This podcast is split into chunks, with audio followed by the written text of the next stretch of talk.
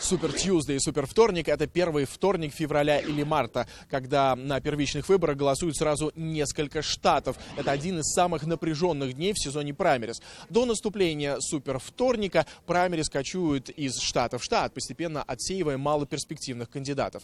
Супер Вторник, по сути, фиксирует положение кандидатов, а, за которых в июле на национальных съездах двух больших партий будут голосовать сотни делегатов.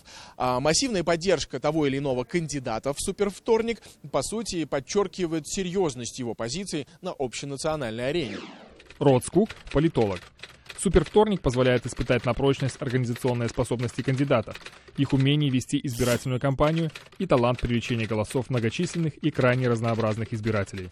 При этом в супервторник 2008 на праймере демократов результаты были настолько близки, что и Барак Обама, и Хиллари Клинтон поспешили заявить о своей победе. Термин «супервторник» появился в 1980 году, когда праймерис прошли сразу в трех южных штатах – Алабаме, Флориде и Джорджии.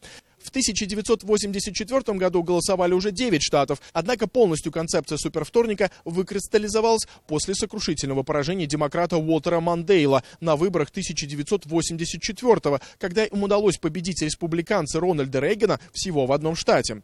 Это было самое позорное поражение кандидата от Демократической партии на президентских выборах, и партийный истеблишмент хотел установить день голосования в нескольких штатах с целью консолидации избирателей и отбора наиболее перспективного кандидата.